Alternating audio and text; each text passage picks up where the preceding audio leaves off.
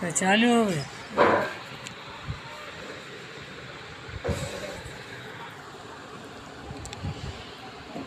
परिवर्तन सृष्टि का सनातन सत्य है।